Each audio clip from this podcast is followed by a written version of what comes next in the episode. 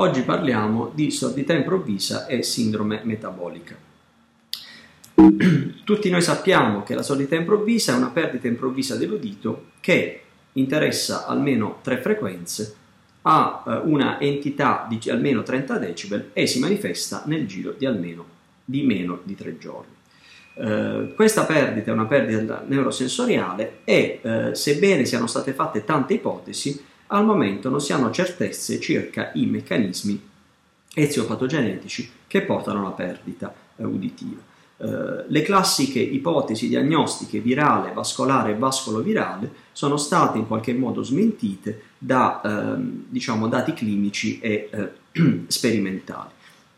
probabilmente una uh, teoria che raccoglie e che spiega molti e la maggior parte di quelli che sono gli eventi di ipocosia improvvisa idiopatica è la cosiddetta stress response theory. Secondo questa teoria, l'evento finale che può essere innescato da vari fattori, fattori infiammatori, fattori infettivi, piuttosto che eh, condizioni di eh, eh, iperadrenergiche, dicevamo l'evento finale è rappresentato da una ischemia cocleare, ischemia cocleare che è certamente mediata da quello che è il danno a livello del microcircolo ed è mediata anche da quelle che sono le caratteristiche anatomiche della, eh, del microcircolo labirintico, che come voi sapete è garantito da un'unica arteria che non è dotata di shunt collaterali. Eh, si sa che soggetti che hanno avuto una sordità improvvisa hanno a lungo termine un maggior rischio di sviluppare complicanze cardiovascolari, in particolare eh, eventi ischemici a livello cerebrale. Allo stesso modo si sa anche che fattori di rischio vascolare, come per esempio l'ipercolesterolemia, si associano a lungo termine ad un aumentato rischio di sviluppare una sordità improvvisa idiopatica. Per cui eh, diversi autori, tra cui anche il nostro gruppo, si sono concentrati su quello che è il cosiddetto meccanismo della disfunzione endoteliale. Disfunzione endoteliale che diciamo, eh, è eh, caratterizzata da un'alterazione a livello dell'endotelio, endotelio che non è solamente il rivestimento dei vasi, bensì è un vero e proprio organo paracrino, che fondamentalmente può precedere di molti anni quello che è lo sviluppo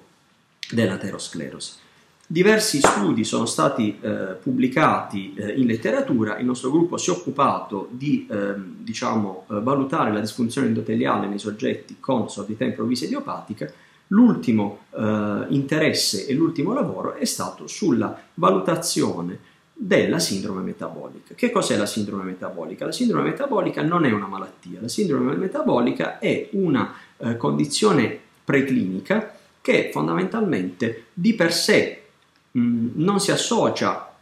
al eh, momento a nessuna malattia, ma che è associata ad un rischio di sviluppare sia disturbi, malattie cardiovascolari che diabete mellito. Per cui il soggetto che ha la sindrome metabolica, sebbene nel momento zero non ha praticamente nessuna patologia,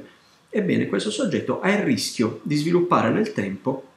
sia malattie cardiovascolari, un rischio doppio rispetto alla popolazione generale, sia diabete mellito di tipo 2, un rischio che è eh, 5 volte rispetto alla popolazione generale. Questa sindrome metabolica è, de- de- è diciamo, definita dalla presenza in primo luogo della obesità addominale, cioè fondamentalmente c'è un eh, accumulo di grasso a livello addominale, cosa che viene valutata misurando la circonferenza alla vita rispetto a quella che è la circonferenza del torace. A questo poi si devono associare due criteri di o aumento dei trigliceridi oltre 150 mg per decilitro o una riduzione del colesterolo HDL o una condizione di eh, aumento della pressione eh, arteriosa piuttosto che un valore di eh, glucosio, di glicemia digiuno superiore ai 100 mg decilitro. Per cui sono pazienti che non hanno una patologia, non hanno un'ipercolesterolemia, non hanno una ipertrigliceridemia, non hanno diabete, ma hanno una condizione preclinica che può nel tempo favorire lo sviluppo di queste complicanze.